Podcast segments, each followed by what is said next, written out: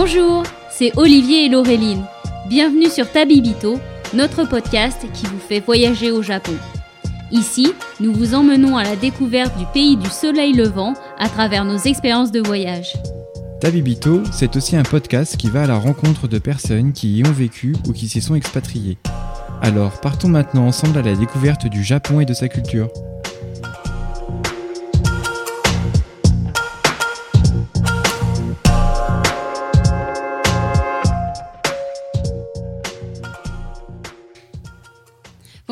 Olivier. Salut Laureline. Bonjour à tous et à toutes. Bonjour à tous. Et bienvenue dans cet épisode 10 de Tabibito pour lequel on reçoit un invité un peu spécial. Tu nous en parles Olivier? Et oui, cet invité, on vous en a déjà parlé, c'est Yannick, notre homme de l'ombre qui sort euh, de la pénombre pour rentrer dans la lumière aujourd'hui. Voilà, donc Yannick, euh, notre ingénieur du son, euh, qui a créé le générique de, Tabibito, qui nous a énormément aidé pour le lancement sur euh, le choix matériel, les paramétrages, la technique, tout ça, tout ça. Et bah, du coup, on s'entoure bien au niveau technique, mais c'est aussi un amoureux du Japon. Et aujourd'hui, on le reçoit pour qu'il nous parle de, ses voyages et de ses expériences au Japon. Donc Yannick, la parole est à toi. Ben, bonjour à toutes et tous. Donc voilà, je, euh, m'appelle Yannick Hervé, je suis euh, technicien son de profession et euh, ben, je suis passionné par le Japon depuis que j'ai à peu près 10 ans. Ça commence à dater un petit peu.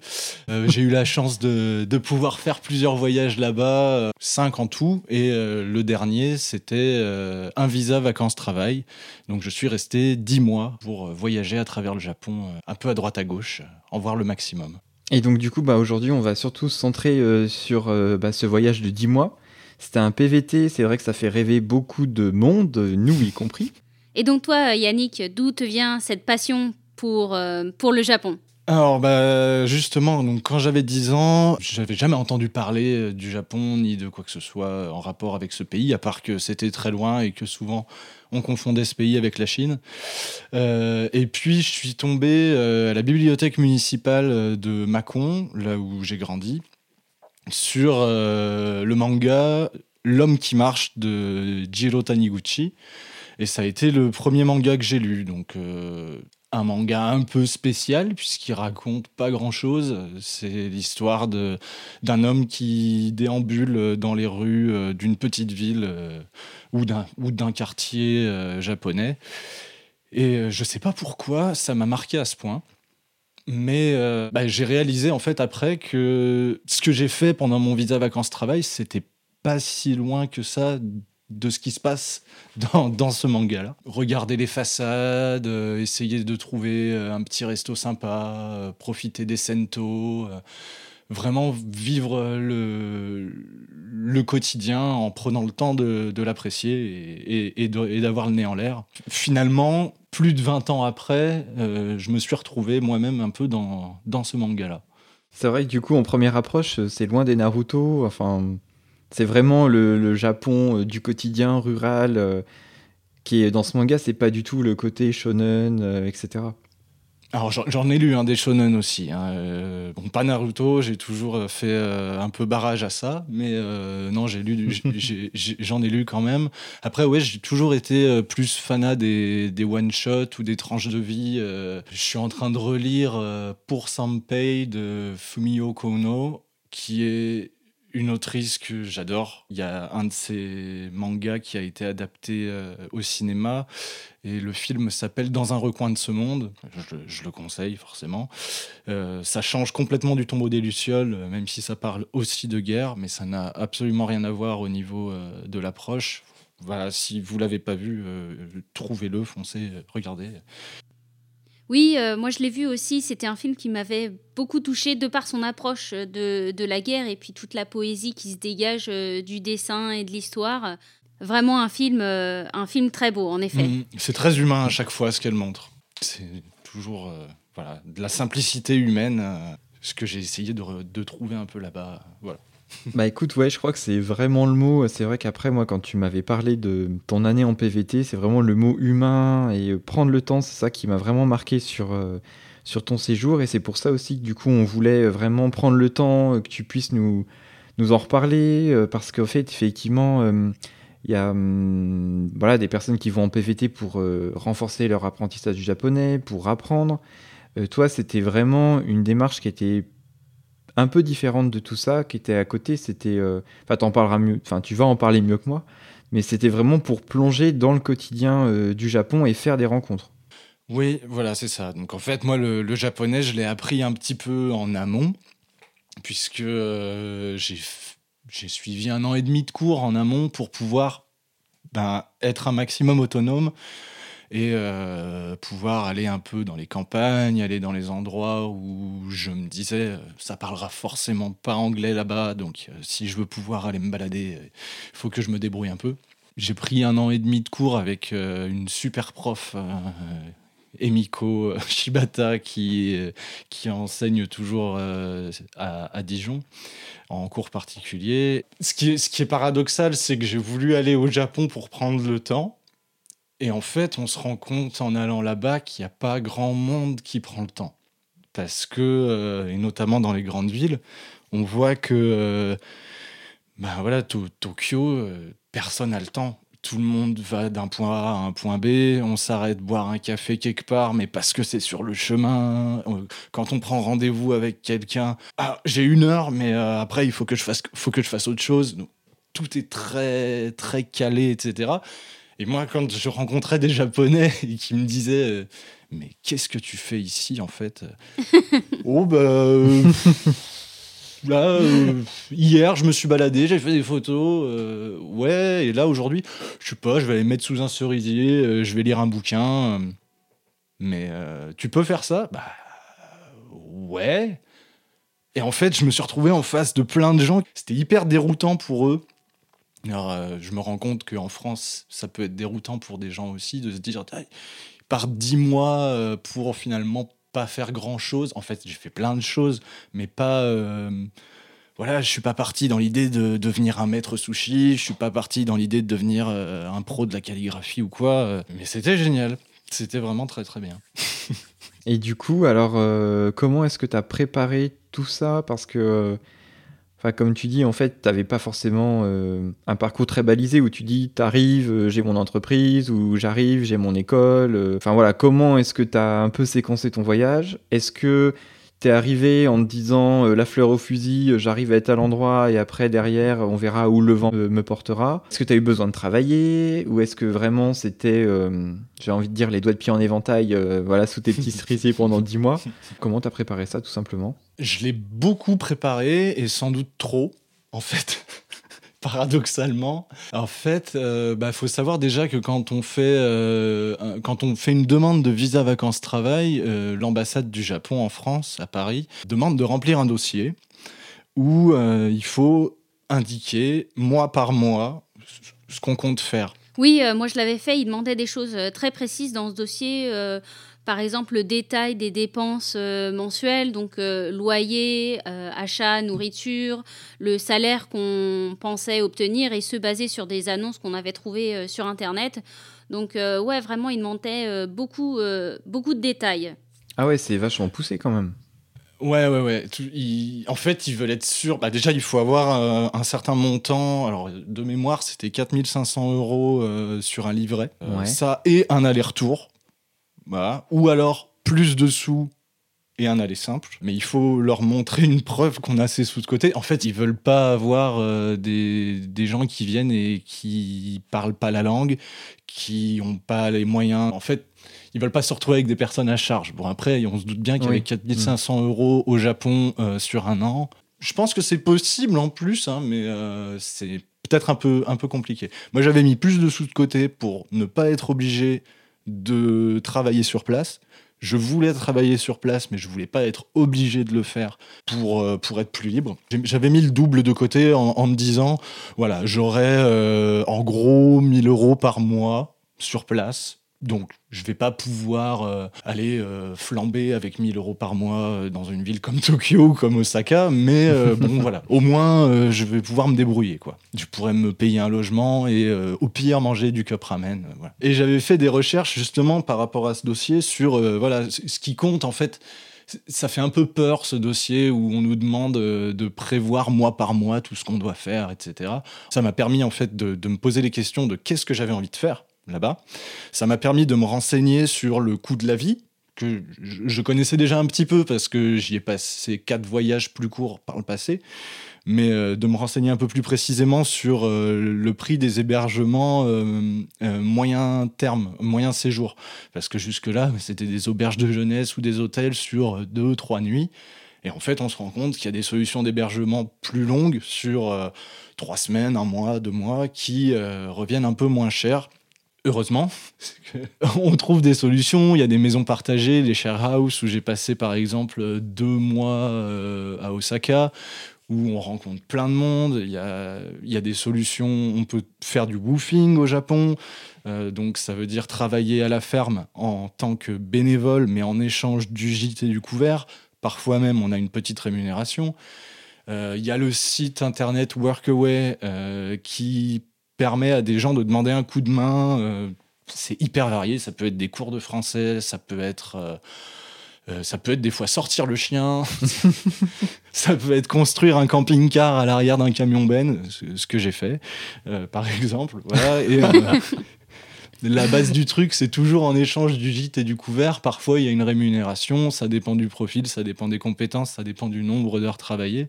Mais il y a plein de solutions pour trouver des petits boulots moi j'avais envie de travailler euh, un peu au Japon. Je voulais voir ce que ça fait de travailler là-bas, parce qu'on nous dit souvent, euh, les Japonais ils travaillent comme des dingues, euh, quand même. Oui, en général, quand ça parle travail au Japon, la référence est Amélie Nothomb. Donc moi, on me disait toujours avant que je parte, oh non, mais quand même, tu as lu Stupeur et tremblement de Amélie Nothomb, as vu le film? Parce que vraiment, euh, c'est quelque chose, quoi. c'est vraiment l'image qu'on en a, et pour une partie du pays, c'est vrai. Et notamment à Tokyo, c'est plutôt vrai. Après, euh, bah, quand je me suis retrouvé à construire ce fameux euh, camping-car en bois à l'arrière d'un camion ben, là, c'était complètement autre chose. C'était trois jours semaine. C'est, on va beaucoup, c'est trop. Là. Allons plutôt nous baigner dans la rivière. Ok. D'accord, effectivement. Par contre, travailler dans la ferme d'agrumes, aller euh, s'occuper des arbres euh, désherbés euh, à la main sur des terrasses, dans le Shikoku, par 32 degrés à l'ombre, 80% d'humidité, tout à la main, 7 heures par jour. On se repose quand il pleut parce qu'on peut pas bosser, sinon on bosse. Là, ouais, c'est. Mais je pense que finalement, c'est pas si loin de, de, ce de ce que vivent les agriculteurs chez nous. Donc, ça doit plus être le mmh. milieu mmh. qui fait ça que, que, le pays. Et donc, quand tu disais que tu avais euh, trop préparé ton voyage, euh, tu, tu, voulais dire quoi en fait? Euh, que j'ai un peu trop bien préparé ma valise, que je suis parti avec vraiment beaucoup de choses sur moi. J'avais envie de faire principalement de la photo. J'ai eu la chance d'être exposé à la médiathèque de Quetigny en juin dernier, avec quelques photos que j'ai faites là-bas. Euh, j'avais pris de quoi enregistrer du son parce que bah, j'aime bien revenir avec des souvenirs sonores des endroits où je vais. Ça aide des fois à, repartir un peu en voyage. En fait, j'avais une valise énorme. J'avais un sac à dos énorme et j'avais une sacoche dans laquelle j'avais mon ordi. Donc en tout, je devais avoir à peu près mon poids en bagage. bon, alors pour ceux qui ne te connaissent pas, euh, ça, va quand même. Hein. Tu fais pas 150 kilos, mais. Euh, non, ça, ça, passait sans supplément bagage au niveau de l'avion. Mais quand même. oui, enfin quand même, euh, se, trimballer son poids euh, à travers le Japon, euh, c'est quelque chose... moi, j'avais fait pour mon voyage de trois mois, j'avais un backpack de, de 8 kilos. déjà, c'était pas mal. 8 kilos, ça va oui, 8 euh, kilos, euh, j'ai été raisonnable euh, sur le coup. mais en même temps, c'était 6 kilos quand je suis partie. Mm. Après, j'ai acheté une collection de tasses sur le chemin. J'ai dû envoyer, je crois bien, 3 kilos par la poste parce que je les portais à la main, plus mon backpack. c'était une aventure, quoi. Non, mais c'est ça, mon, mon, backpack, il en faisait 18. Hein. je, suis déjà je suis revenu avec une poêle à takoyaki en fonte de 8 kilos dans un sac à dos sur un voyage précédent. je, sais ce que c'est, mais c'est symptomatique de ces voyages de toute façon. Non mais voilà, j'avais un peu trop préparé, j'avais booké plein d'auberges, plein de trucs, où au final j'ai jamais mis les pieds. J'ai annulé, avant. Et en fait, je me suis rendu compte que bah, ça m'a appris pas mal de choses. Genre, je voulais, j'avais peur parce que c'est à 10 000 km. J'ai beau connaître un peu le pays, j'allais me retrouver tout seul là-bas. Je parle un peu japonais, mais un an et demi de cours pour parler une langue où on a besoin de 2300 signes pour lire le journal. Bah, en fait, c'est pas beaucoup. Donc, je savais pas trop où je mettais les pieds et je, me suis un, fabriqué un petit cocon qui, au début, m'a un peu paralysé. Puis, en fait, au fur et à mesure des rencontres et au, fur et à mesure de, pas des galères parce que mais des, des envies des idées et des en voyant d'autres personnes faire aussi ce genre de choses ça m'a libéré un peu et j'ai fait un peu différemment au fur et à mesure. Ouais donc du coup le côté euh, rassurant au départ c'était peut-être aussi nécessaire. Et puis après comme tu dis en, en voyant comment ça se passait sur place euh, bah t'as pu tout adapter euh, et puis sortir un peu de, de ce truc pré préconstruit au départ quoi Complètement. Et puis en fait, il faut savoir que euh, voilà au Japon, mais comme partout en fait, en, temps normal, il n'y a aucun problème pour trouver un hébergement. Il y a des périodes hautes qui sont différentes de chez nous. Forcément, les vacances sont pas les mêmes, les congés, la manière de prendre les congés n'est mm. pas la même euh, forcément. Donc il y a des périodes hautes pour lesquelles il faut vraiment faire attention au logement la Golden Week, les cerisiers, le Momiji, le début du mois de juillet, parce que les étudiants sont tous en vacances en même temps. Enfin voilà, il y a clairement des périodes à identifier pour lesquelles il faut pas se rater, sinon on se retrouve vraiment sans rien. Mais euh, le reste du temps, euh, du jour pour le lendemain, on trouve où se loger. Quoi. Et pas forcément à des prix délirants, même à Tokyo. Par contre, il faut des fois sortir un peu de booking. Ça peut aider pour les premières nuits parce que c'est pratique et on peut le trouver de n'importe où. Mais en fait, euh, en me baladant dans Tokyo après, euh, j'ai découvert euh, des auberges de jeunesse dans des quartiers comme le quartier d'Yanaka ou le quartier de Koenji ou le quartier de mmh. Shimokitazawa qui sont les vieux quartiers de Tokyo, en tout cas pour Yanaka, et puis qui sont des quartiers très populaires. Et là, on trouve des auberges de jeunesse et des hôtels à, à pas cher. Et en plus, on est dans des quartiers hyper populaire, hyper vivant. On boit des bières sur des caisses, euh, sur des caisses de bière dans la rue. On discute avec des gens euh, qui finissent le boulot et puis euh, qui sont là pour, pour rencontrer des gens qui n'ont pas l'habitude de voir des touristes. Et c'est génial. Donc, faut pas hésiter à sortir aussi des recommandations des guides touristiques. Des fois, ça fait du bien. Et du coup, alors par rapport à tout ça, en fait, est-ce que tu peux nous faire en allez 2-3 minutes grosso modo, le circuit de ton séjour Parce que du coup, on a commencé à parler du camping-car, on a parlé des, des euh, Même moi, tu vois, je suis un peu perdu. Tu m'en as parlé beaucoup, mais euh, dans quel ordre t'avais fait tout ça Alors que je me souvienne vraiment, euh, j'ai débarqué sur Kyushu à Kumamoto parce que j'avais une connaissance là-bas, un ami que je me suis fait sur un précédent voyage et qui tient un bar à Shochu qui s'appelle hmm. le Glocal Bar. Ah mais oui, je voulais y passer, je l'avais noté euh, sur ma liste d'endroits à visiter quand j'y étais. C'est vrai, mais il faut y passer, il faut aller saluer Noriyuki et vous lui passez le bonjour de ma part si vous y allez. Euh, c'est un spécialiste du shochu, il m'a permis de, visiter des, distilleries de shochu euh, sur place. Il en parle très bien, il parle très bien anglais, il a vécu une période en Australie, c'est une super adresse. Enfin bref, j'ai débarqué sur Kyushu, j'ai fait donc Kumamoto, ensuite je voulais voir absolument Kagoshima parce que je voulais manger du porc noir de Kagoshima. Et c'est délicieux. Pareil, je recommande. Au passage, j'ai fait un petit crochet par Yakushima. C'est un peu dommage de venir aussi loin euh, sans voir la, fameuse île qui a inspiré Miyazaki euh, pour euh, la forêt de Princesse mm. Mononoke. Puis voilà, j'ai cheminé un peu dans, sur Kyushu jusqu'à remonter sur Beppu une ville thermale où on a, je sais plus combien, je dirais 200 onsen et entre 100 et 200 yens l'entrée. Une ville géniale.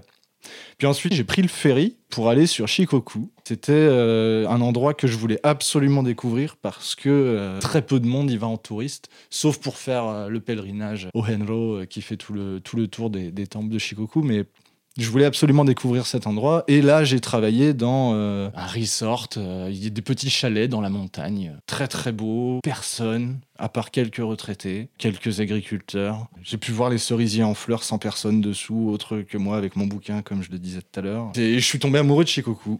Voilà. Ça a vraiment été un endroit, un endroit super. Puis après, ben, je me suis arrêté trois mois dans. Donc j'ai fait un mois et demi, un petit mois sur Kyushu un mois et demi sur Shikoku dans la préfecture de Kochi, trois mois à Osaka et à visiter le, le Kansai. Je suis remonté par le nord de Kyoto vers Inemachi, un tout petit village de pêcheurs, magnifique. Puis Tottori avec sa grande du- ses grandes dunes de sable. Que tout le monde croyait que j'étais en plein Sahara. Non, j'étais au Japon. donc, donc voilà. Ensuite, euh, je suis allé faire un petit tour euh, sur Hokkaido. Ensuite, je suis redescendu sur Tokyo et c'est là où j'ai construit ce fameux. euh, j'ai aidé à construire ce fameux camping-car euh, dans la campagne tokyoïte à l'ouest de Tokyo. Il faut visiter le parc de Chichibu. À une heure et demie de Tokyo, vous êtes en pleine nature. Et donc j'ai fini mon voyage. euh, fini mon voyage à Tokyo par deux mois à, à naviguer autour. donc entre Chichibu et Nikko. Et donc on s'est fait le plus possible de vieux quartiers de Tokyo qui valent tellement le détour Et donc, euh, comment tu t'étais déplacé par tous les moyens possibles. j'ai fait beaucoup de bus parce que ben, quand on est 10 mois sur place, on a le temps. On a généralement un peu moins d'argent, mais, en- mais au moins on a le temps. C'est incroyable au Japon, c'est qu'on peut aller n'importe où en transport en commun. J'ai fait, j'ai fait mon équivalence de permis pour pouvoir louer une bagnole et en fait ça s'est jamais présenté parce que euh, bah, j'ai toujours trouvé un transport en commun pour m'emmener là où je voulais aller. Non, j'ai pris l'avion pour les grands trajets sinon. Le bus, beaucoup, et, un petit peu l'avion, parce que pour les touristes, euh, pour le coup, j'étais quand même considéré touriste pour les compagnies d'aviation. Et du coup, euh, les tarifs sont très avantageux. On peut traverser le pays pour 60-70 euros. Et du coup, alors la vie sur place, parce que ça, bon, les trajets, en fait, ce que, ce que tu disais, c'est que toi, tu avais le temps, donc les bus, en fait, c'était la, solution toute trouvée. Après, moi, la question que je me posais, c'était plus pour le quotidien, parce que c'est vrai que quand tu pars en voyage euh, trois semaines, euh, enfin, moi, en l'occurrence, je me mets un, budget de côté pour euh, faire du resto au maximum, pas cuisiner, même si on est en Airbnb, pour se dire vraiment, voilà, on profite. de tout ça. Après, je pense que sur 10 mois, bah, tu vois les choses autrement. Euh, ou alors, euh, tu dis, bah, est-ce que je fais des restos tous les jours? Je sais pas comment. Enfin, voilà, ce parti, cette partie un peu euh, vie quotidienne, euh, comment est-ce que ça s'organise? Parce que je pense que voilà, c'est comme tout. Tu vas commencer aussi à prendre des habitudes en fonction de là où tu vis.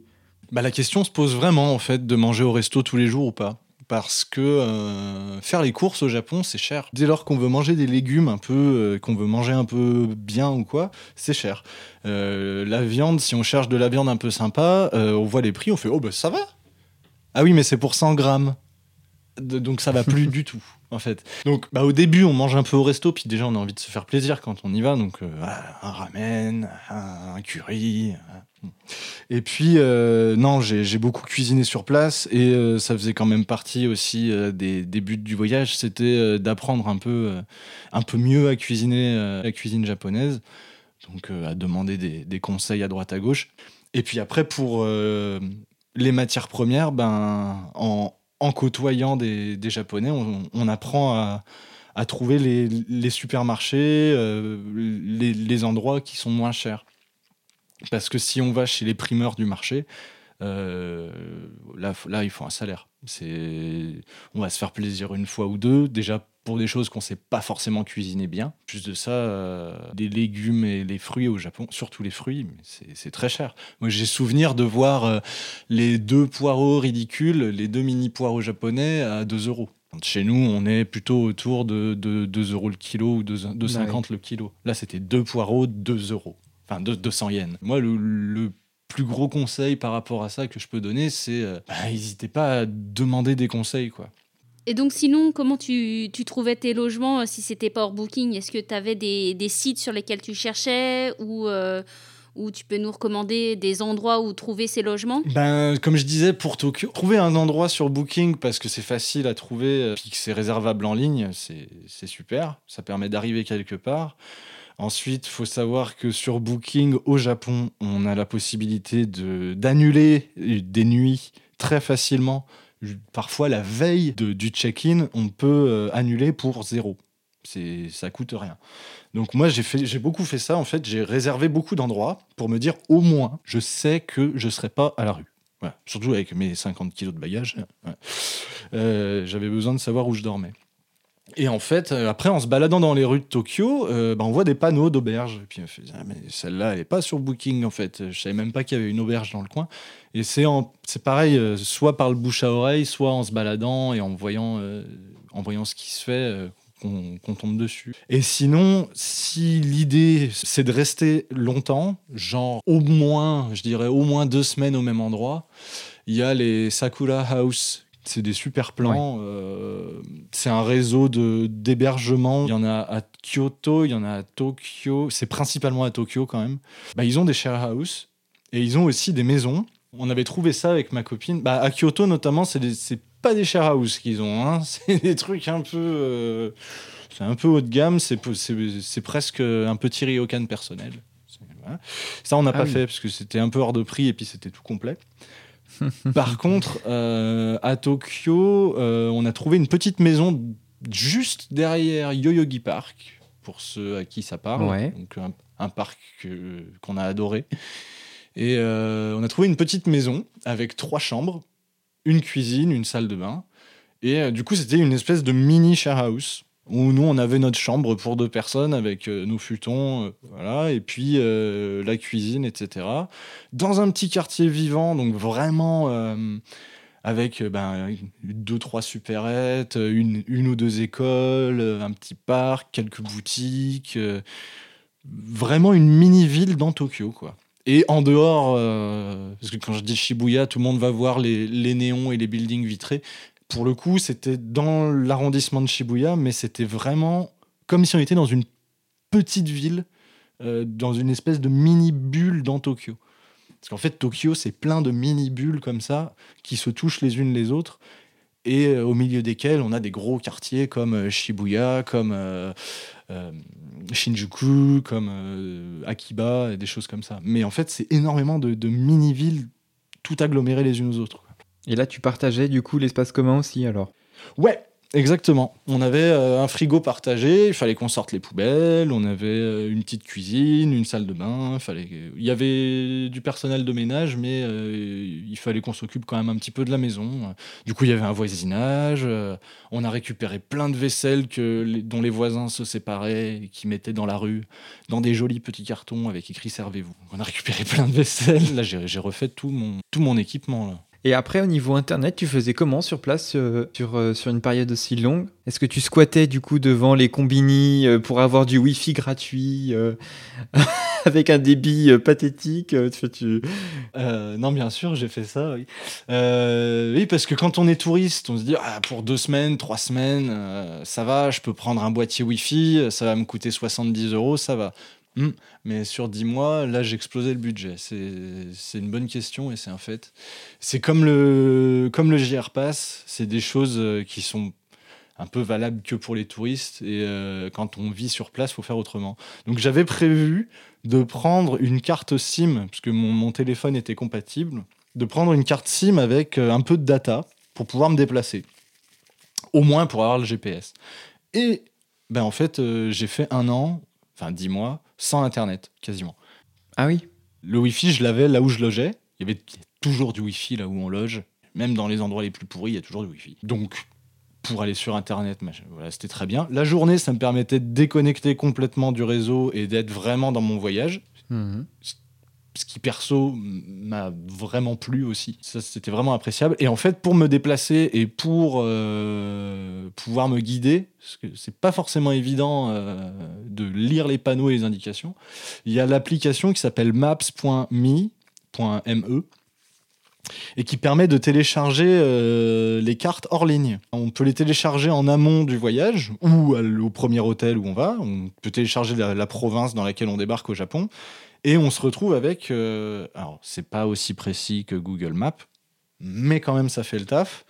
Et euh, on peut comme ça se balader. Euh, il y a tous les chemins de rando qui sont renseignés dessus. Oui, c'est celle que j'utilise aussi. franchement, il y a des endroits que j'ai trouvé que grâce à Maps.me. c'est une super application que je n'utilise que celle-là. D'ailleurs, quand je voyage, je suis comme toi. Je n'utilise pas d'internet quand je suis en déplacement hors de mon logement pendant mes voyages. Exactement. Trop trop bien et c'est ce qui m'a permis par exemple euh, à Amano Hashidate au, au nord euh, de Kyoto mm, euh, mm. le, fameux la bande de terre là qui coupe qui coupe la mer en deux il y a un téléphérique qui permet de monter et de contempler et de mettre sa tête entre ses jambes pour voir le dragon, voilà. Et le téléphérique, je sais plus combien il coûte, mais il coûte une vingtaine, de, enfin 2000 yens, un truc comme ça. Et ben, ouais, voilà, budget Ricky, donc ben, pas possible de faire ça. Et en fait, grâce à Maps.me, j'ai vu qu'il y avait, parce que c'est le cas très souvent au Japon, quand il y a quelque chose de payant, on peut pas interdire l'accès à ceux qui n'ont pas les sous.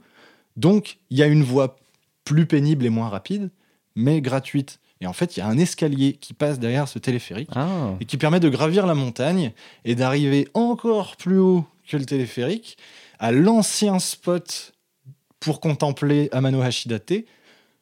Ancien spot, donc pas de touristes, pas de téléphérique, donc bah, pas de touristes. Et du coup, j'étais tout seul en haut et je me suis assis et j'ai regardé le paysage et j'étais tout seul. Donc Maps.me, c'est un super plan.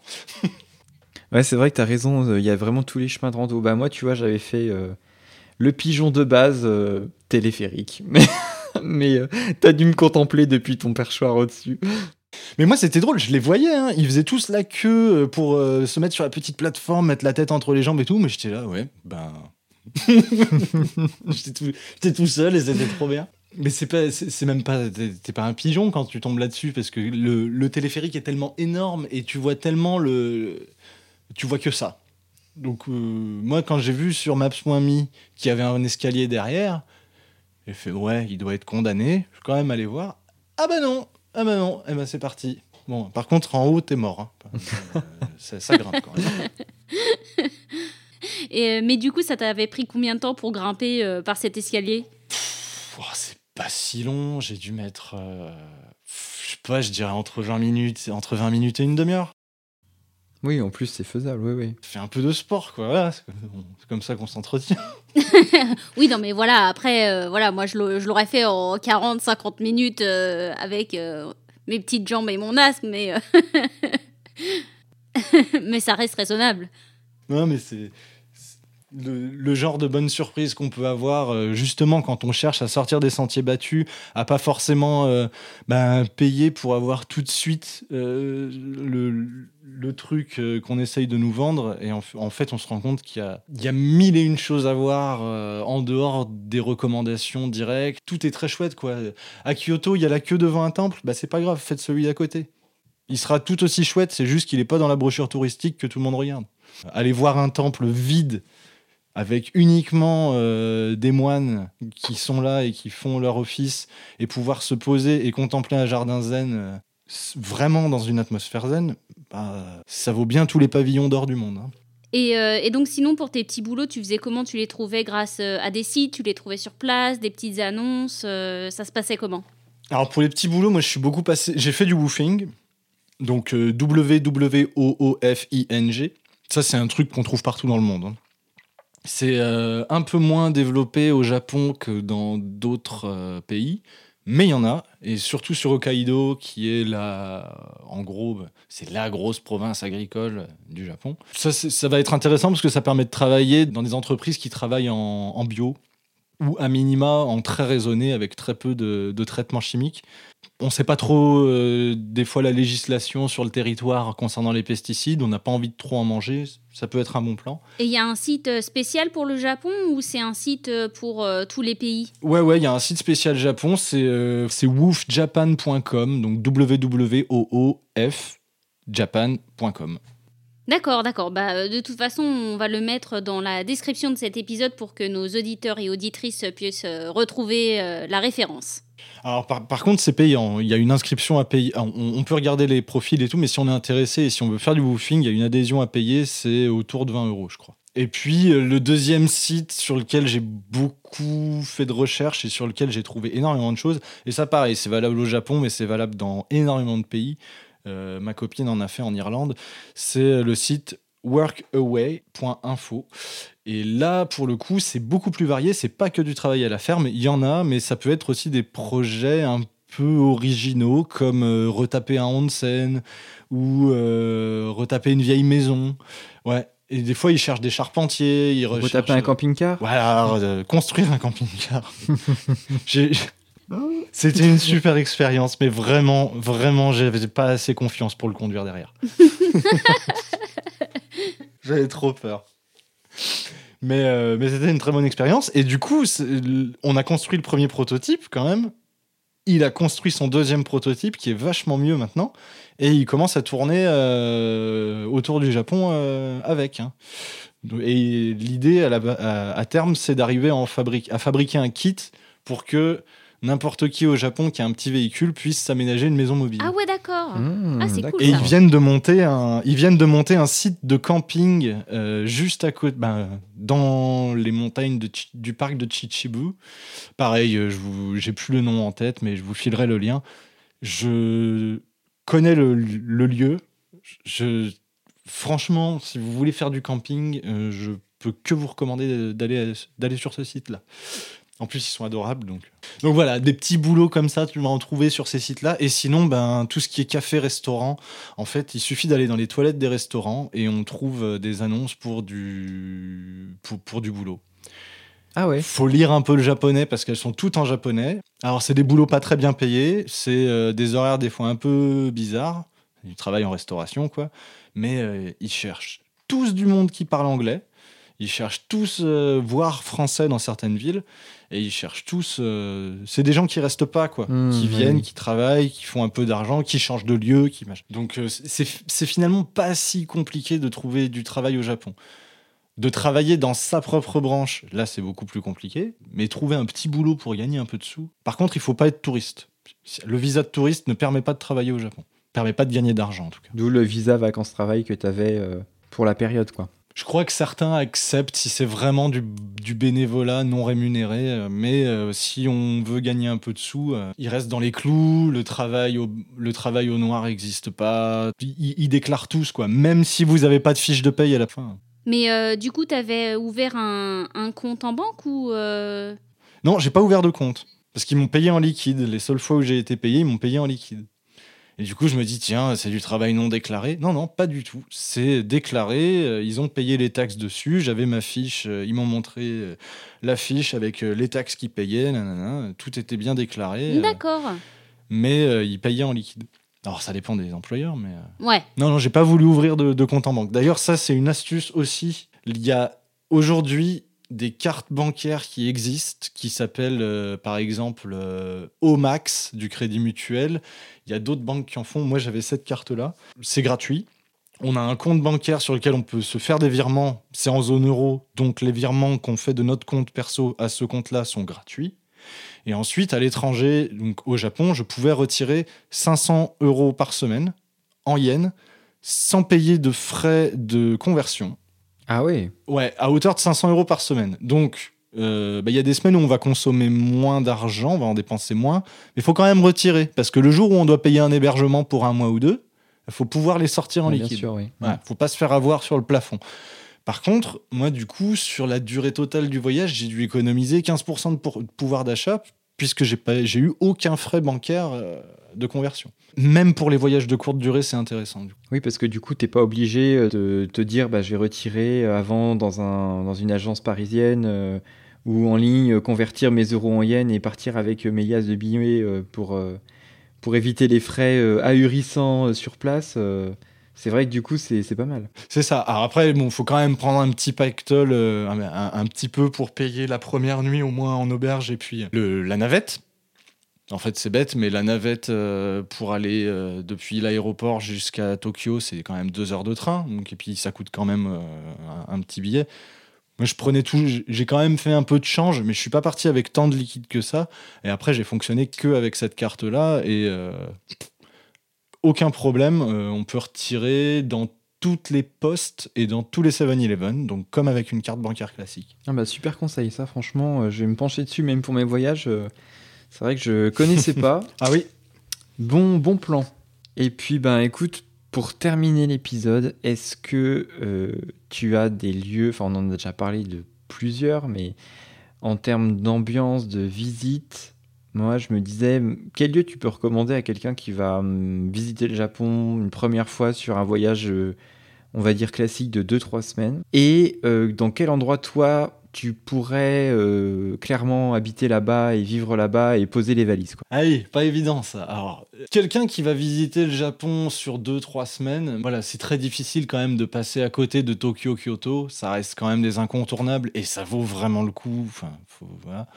Par contre, autour de Kyoto, le Kansai, c'est superbe. Il faut aller dans cette campagne avec le petit train qui fait le tour et qui prend son temps, certes, mais qui emmène dans des endroits où euh, qu'on voit pas du tout dans les guides et qui sont magnifiques. Et en plus, il y a le pèlerinage de Kumano Kodo qui permet d'aller de temple en temple, en faire un petit bout, c'est superbe et on voit des paysages de cinglés et à tomber par terre. Avec un peu plus de temps, je recommanderais non, sur un deuxième voyage, la mer de Seto, la mer intérieure du Japon entre Shikoku et Honshu. C'est, on peut relier Honshu et Shikoku en vélo, en passant par euh, la ville d'Onomichi. C'est, il y a 70 km à faire, on passe par des ponts et on passe d'île en île. C'est incroyable à faire. ça t'a fait Ouais, alors j'ai, fait les 70 km, mais en fait je me suis arrêté au milieu, je suis revenu en arrière. Mais j'en, ai fait un bout et c'est trop bien. C'est, magnifique, on passe... Euh, c'est fou de relier une île à une autre en, vélo. Il y, a, un truc que je trouve euh, assez, assez fort. Quoi. Et puis sinon, bah, si, aller visiter la campagne de, à l'ouest de Tokyo. Quoi. Ça, c'est facile d'accès. C'est une heure et demie en train depuis la gare de, Shinjuku. Vous partez direction Chichibu, vous partez euh, là-bas et euh, c'est à tomber par terre. Vous faites des randos de cinglés. Et l'endroit où moi je m'installerais, j'ai un peu hésité d'ailleurs. Euh, ça aurait été bah, justement dans cet endroit-là. Alors j'ai hésité avec Shikoku parce que mais Shikoku c'est pas assez c'est quand même vraiment pas assez dynamique. C'est là où j'aimerais bien aller à, la retraite quoi. Voilà. Mais pour m'installer pour faire quelque chose, euh, le village de Hinohara euh, dans, à l'ouest de Tokyo, justement dans la campagne au pied des monts Chichibu. Il y a un petit village où il y a des jeunes qui s'installent et qui redonnent du dynamisme au village. Je crois qu'il y a un studio d'enregistrement qui s'installe en ce moment ou qui essaye de s'installer. Il y a euh, un couple, un Canadien et une Japonaise qui, qui retapent une maison à l'ancienne. C'est un truc tout mort, mais qui reprend vie. Et avec une rivière en contrebas, on est à une heure et demie de Tokyo en train. C'est hyper paisible. On peut vivre à côté de Tokyo sans avoir le stress de la ville, avec moins d'argent aussi.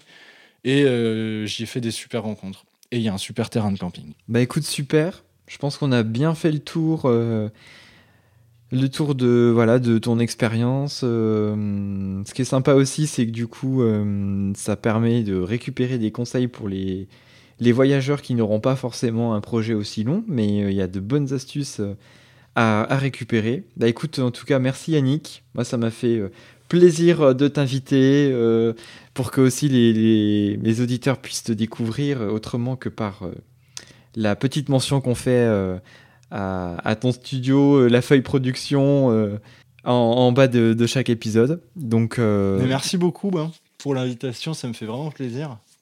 Bon, faut que ça ait une fin, mais moi je peux en parler des heures après, donc après je deviens pénible, mais voilà, c'est. Merci vraiment beaucoup pour l'invitation. Ça me fait très plaisir.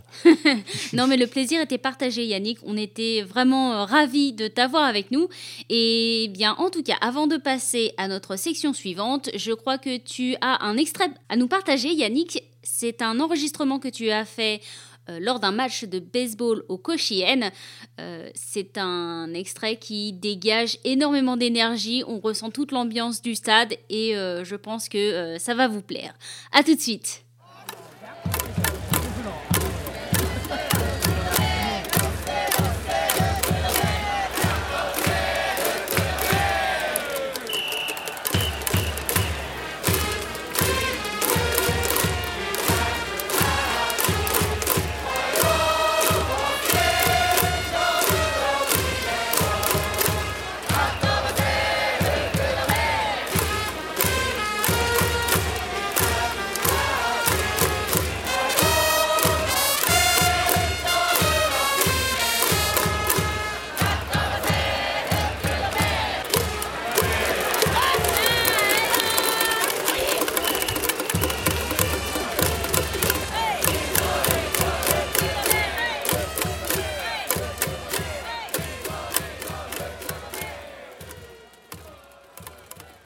Nous revoici donc de retour après cet extrait d'un match de baseball au Cochiel enregistré par toi Yannick. Merci beaucoup de nous l'avoir passé.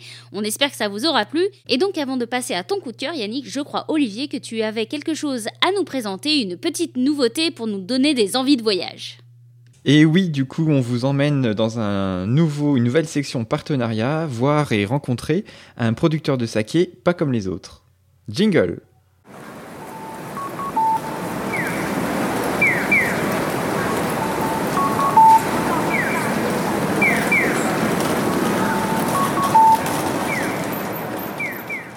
Rebonjour à tous, euh, donc je vous parle quasi en direct du salon Sandwich et Snack Show à Paris où j'ai été invité euh, à passer sur euh, le stand des sakés de la préfecture de Hyogo pour découvrir une nouvelle appellation qui a été mise en place dans la préfecture et donc qui s'appelle GI Halima. Donc c'est une indication géographique protégée. Donc bah, désolé Laureline, tu n'as pas pu venir, mais je ne t'oublie pas, je vais boire un verre à ta santé et puis aussi à votre santé très chers auditeurs. Alors évidemment, dans cet épisode du podcast, vous n'avez pas pu goûter les sakés. En revanche, euh, j'ai recueilli les impressions de personnes qui sont passées sur le stand et qui vont pouvoir vous transporter euh, à distance euh, à travers leur ressenti. Alors on va commencer par Clémentine. Bonjour Clémentine. Alors petit exercice avant de recueillir tes impressions, on va déjà te faire lire le nom complet du saké de la bouteille que tu as choisi. Alors c'est le Tsuriki Junmai, Parfait, très bien, bonne prononciation. Alors euh, la bouteille est très jolie, donc on la voit, enfin forcément vous la verrez pas, mais elle est vraiment très belle avec des beaux kanji euh, dorés sur l'étiquette. Euh, est-ce que tu peux nous, dire ton impression? Oui, c'est une belle surprise. il est assez long en bouche, fleuri mais aussi assez présent. pour me rapprocher de certains vins blancs, ça peut être assez proche d'un chardonnay. avec vraiment des belles, des belles notes qui tiennent, qui tiennent longtemps, donc c'est une belle surprise. Donc toi, tu connais un petit peu le saké ou tu es dans le milieu du vin? Je commence à être initié, mais euh, c'est récent. D'accord, bah écoute, merci et puis bah, bonne dégustation. Alors nous retrouvons maintenant Sandrine sur le stand qui ne connaissait pas du tout le saké japonais et qui, euh, qui est assez surprise. Alors est-ce que vous pouvez nous en dire plus Sandrine? Ah oui, euh, c'est un produit que je ne connaissais pas du tout et ça, ça ressemble un petit peu au vin au niveau des, des arômes, etc c'est assez fruité et c'est vraiment très intéressant parce que euh, pour moi le saké c'était plutôt une autre vie alors que pas du tout. On peut l'accorder avec vraiment euh, pas mal de choses et c'est très très sympa.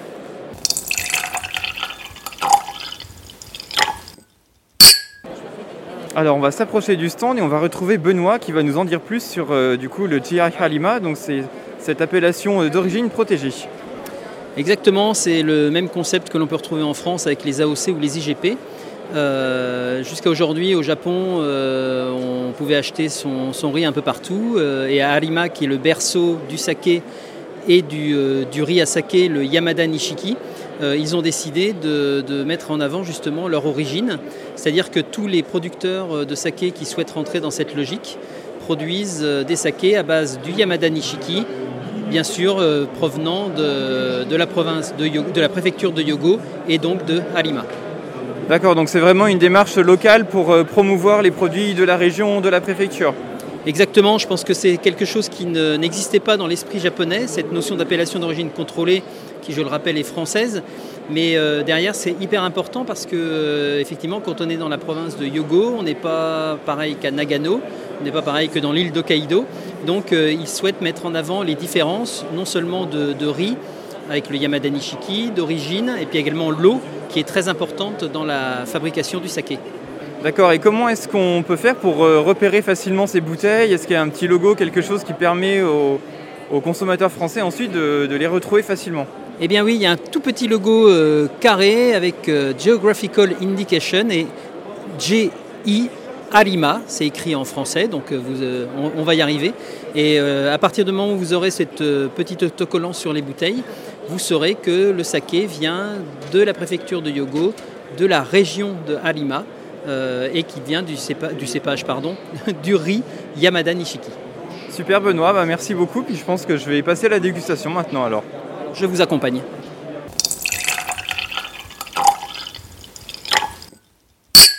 Donc on va retrouver Monsieur Tanaka, donc merci de me recevoir. Est-ce que vous pourriez nous en dire un petit peu plus sur l'inscription euh, de votre brasserie dans la démarche GI Halima? こんにちは、えー田中と申します。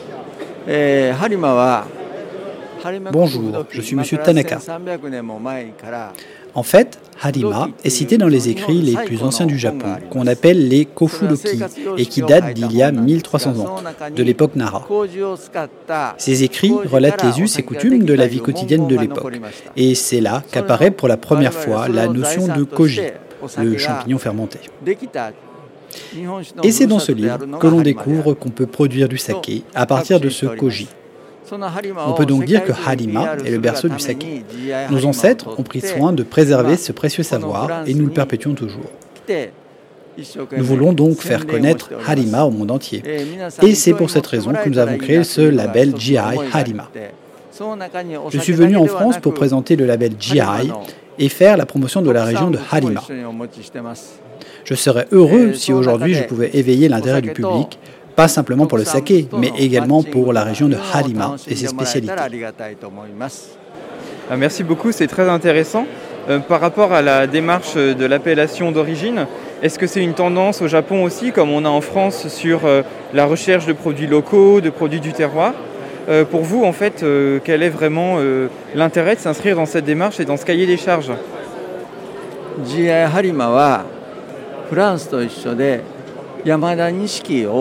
Oui, c'est un peu comme en France. Pour l'appellation d'origine contrôlée, les exigences sont très précises. 我々の Le saké doit être réalisé à partir du riz Yamada Nishiki et de l'eau de source. De plus, que ce soit l'eau des rizières, l'eau pour les plants de riz, le riz lui-même et le travail fait sur le riz pour fabriquer le saké, l'eau utilisée est la même. C'est l'eau de notre région. D'autre part, notre région de Harima est située au centre du Japon. Elle est riche en terres agricoles. Elle a de tout temps été une région productrice importante de riz. En fait, pour résumer, il suffit de retenir que l'eau et le riz sont des ingrédients provenant uniquement de notre région et que chaque étape de ce processus de la fabrication du saké se fait sur notre territoire. Donc, effectivement, c'est cela que nous voulons protéger et promouvoir. D'accord, donc c'est vraiment dans une logique de reconnaissance du terroir et des savoir-faire en fait des maîtres brasseurs euh, de la région de Halima. Alors moi c'est vrai que j'avais eu la chance de pouvoir goûter votre bouteille euh, Château Shirasagi lors du concours euh, Kulamasta à Paris où j'avais présenté la cérémonie. J'avais pu rencontrer votre fils aussi à cette occasion. Je voulais un peu recueillir vos impressions par rapport du coup à cette médaille qu'on vous a décernée sur ce saké. はいあの今回で2回もらってるんですよね3年前にもいただいて Cette fois, c'est la deuxième fois que l'on reçoit la médaille. 2回目はやは La り première médaille nous a été donnée il y a trois ans. うん私の À 息子はです l'époque, ね息子が j'étais venu en France, mais cette fois, c'est mon fils qui est venu pour recevoir cette médaille. うん Il a beaucoup 感無量な œuvré pour ce résultat. あー C'est un sentiment de reconnaissance de notre travail et j'en suis très heureux. Nous avons beaucoup travaillé. Les efforts fournis par notre équipe ont eu pour résultat cette récompense et cette reconnaissance au concours Kuramasta. Nous en sommes tous très fiers, d'autant plus que le jury à Kuramaster était composé de sommeliers, des professionnels du vin. Ce sont des spécialistes qui ont sélectionné notre saké.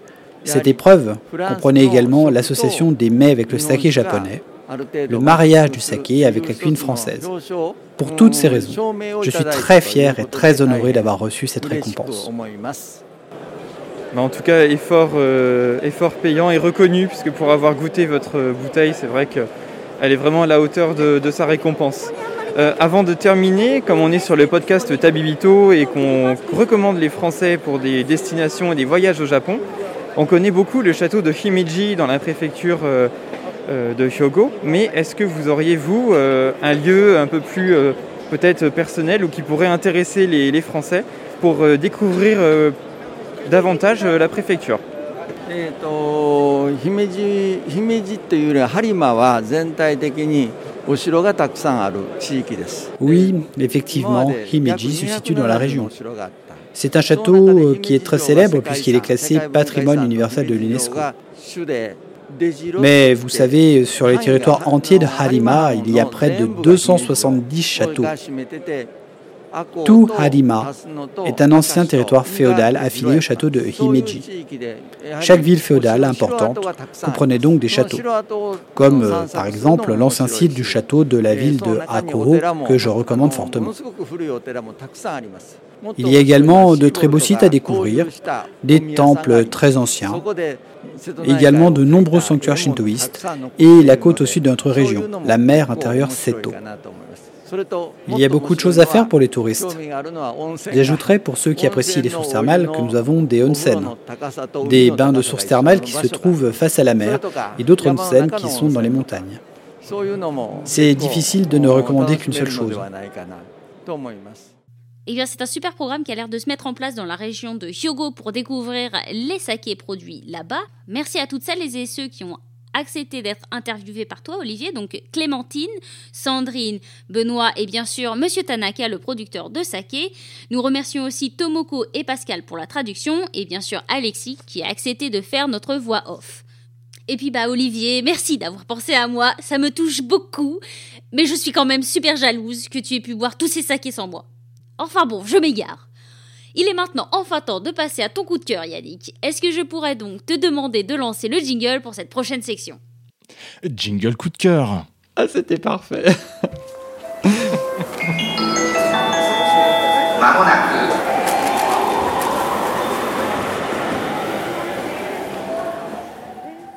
Et donc maintenant, comme à chaque épisode invité, euh, on te propose de nous présenter un coup de cœur qui va permettre aux auditeurs de découvrir un peu plus le Japon sans y aller. Donc sur ce mois-ci, qu'est-ce que tu nous as préparé? Alors, bah, comme euh, j'expliquais, je, moi j'ai découvert le Japon avec euh, Jiro Taniguchi, avec L'homme qui marche, et en fait, bah, ça tombe plutôt bien parce que euh, tout récemment est sorti un film donc réalisé par un Français, Patrick Imbert, qui avait par le passé réalisé Le Grand Méchant Renard, qui est un très bon film aussi, et qui cette fois-ci a adapté pour le grand écran Le Sommet des Dieux donc la, célèbre série de, Taniguchi. Et euh, ben, moi, j'ai été soufflé, en fait, parce que donc je sais pas s'il passera encore, à, s'il sera encore à l'affiche au moment de la sortie de l'épisode, mais je vous encourage vraiment à le voir et à le voir dans de bonnes conditions, parce que, euh, à titre de comparaison, je suis allé voir Dune deux semaines après. Ça a beau être un dessin animé euh, et ça a beau être voilà, une adaptation d'un manga, etc. Moi, j'ai eu le vertige pendant le, sommet des dieux. J'étais tendu pendant le sommet des dieux. J'ai eu de la pression. On, ressent une espèce de beauté dans les décors qui ont été superbement euh, adaptés et superbement transcrits. J'ai pas du tout. Alors oui, Dune, c'est beau, voilà. Mais euh, bon, voilà, ça m'a laissé un peu. C'est très bien, mais ça m'a laissé un peu de marbre le sommet, le sommet des dieux m'a vraiment fait quelque chose. Et euh, si vous pouvez le regarder dans de bonnes conditions audio sonore euh, parce que le sound design est juste génial. C'est-à-dire que quand vous avez l'avalanche qui va avaler les alpinistes, euh, vous, êtes avec eux, quoi. Vous entendez, vous ressentez la montagne qui craque autour de vous. C'est incroyable. Pour ceux qui connaissent pas la série, c'est sur l'alpinisme, hein, c'est ça C'est ça. C'est une histoire d'alpiniste. Pourquoi l'alpinisme? Qu'est-ce qui pousse les hommes à faire ça? Qu'est-ce qui pousse à, à grimper toujours plus haut? Et qu'est-ce qu'il y a après? Voilà, c'est une enquête journalistique autour d'un alpiniste et c'est très très bien. Et du coup, je n'ai pas lu le manga et ben, je vais me le faire offrir à Noël.